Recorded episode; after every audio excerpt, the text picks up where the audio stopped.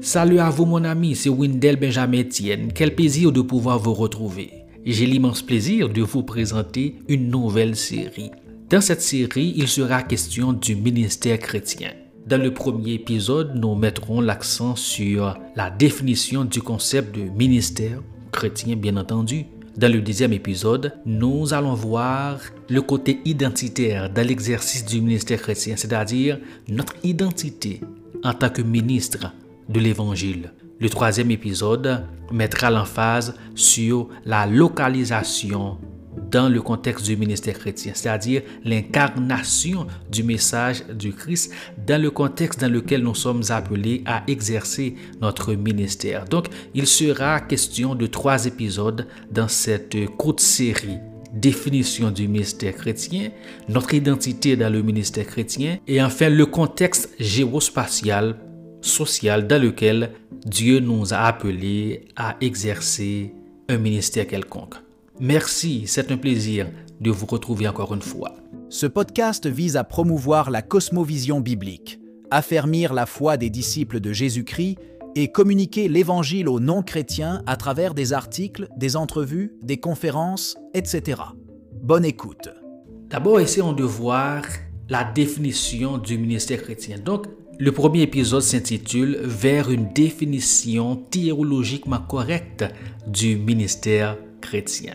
Je vous rappelle que cet épisode vise à étayer une vision raffinée et cohérente du ministère afin que celui-ci soit exercé selon la pensée de Dieu dans la puissance du Saint-Esprit pour le bien de l'Église, du Christ et du monde.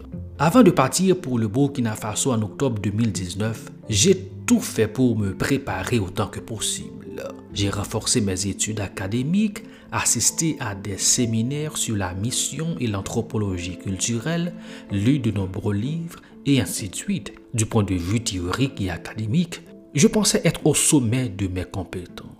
J'avais un plan d'action décrit sur 10 ans dans lequel je prévoyais de dispenser des formations en leadership et en ministère de la jeunesse, entre autres choses. Lorsque je suis arrivé sur le terrain, mon zèle était évident, mais après environ six mois, j'ai dû faire face à la déception la plus compliquée de ma vie de missionnaire. J'étais anéanti. À partir de cette expérience, ma perception du ministère a commencé à changer radicalement. Ainsi, ma définition du ministère est formulée comme suit. Le ministère est la démonstration de l'amour de Jésus-Christ dans la puissance du Saint-Esprit en vue de l'édification et de la croissance du corps de Christ et le salut du monde. Je reprends cette définition. Le ministère est la démonstration de l'amour de Jésus-Christ de la puissance du Saint-Esprit en vue de l'édification et de la croissance du corps de Christ et le salut du monde.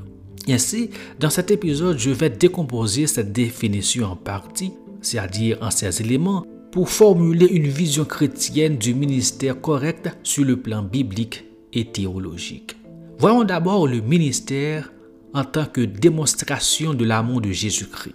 Le mot grec pour ministère est diaconia, dans ce contexte, Paul, dans 1 Corinthiens 12, versets 4 à 30, parle de différents ministères existants dans le corps du Christ.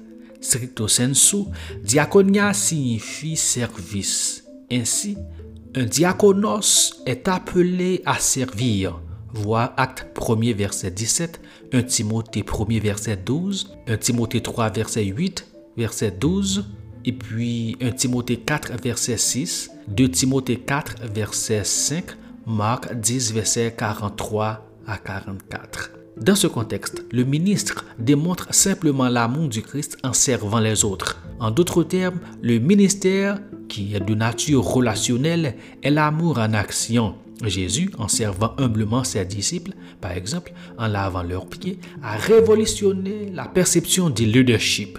Ainsi, lorsque nous aimons véritablement Dieu et nos semblables, nous devons le démontrer par notre esprit de service en prenant soin du troupeau, comme Jésus l'a clairement indiqué à Pierre, voir Jean 21, verset 12.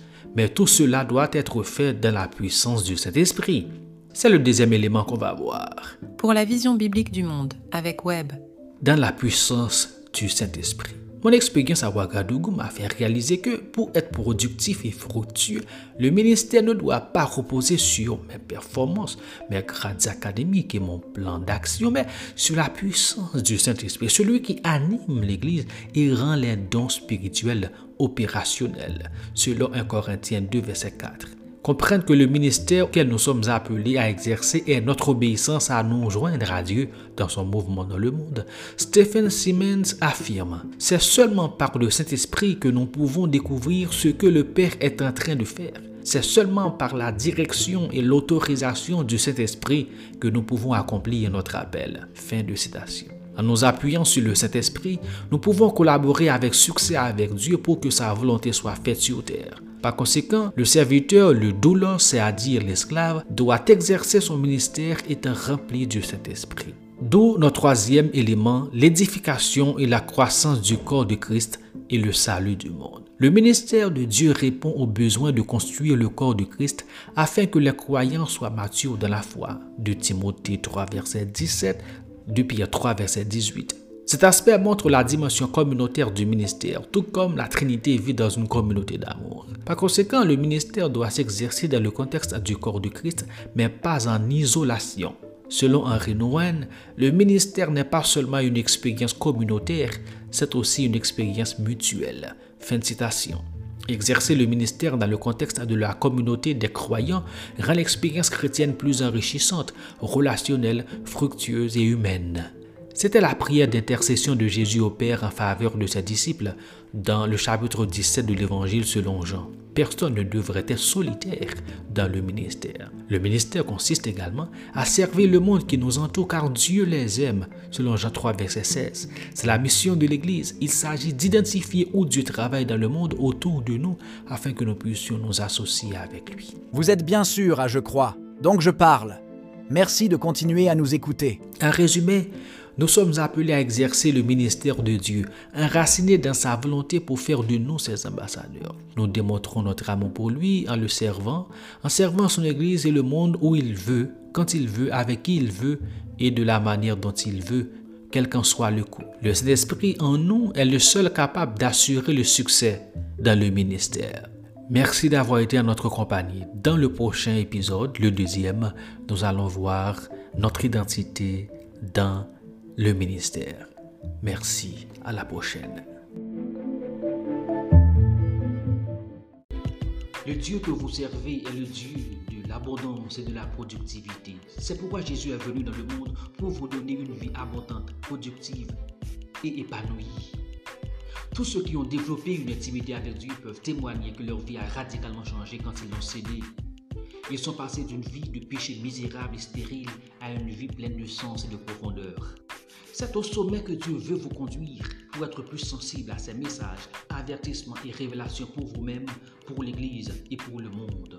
Ainsi, vous pourrez parvenir à discerner la volonté de Dieu, laquelle est bonne, agréable et parfaite. Au sommet avec Dieu est un livre destiné à vous accompagner dans votre détermination à connaître Dieu davantage à travers 40 réflexions imprégnées de la pensée du Maître écrit par Wendell Benjamin Etienne, disponible sur Amazon en version brochée, numérique et reliée.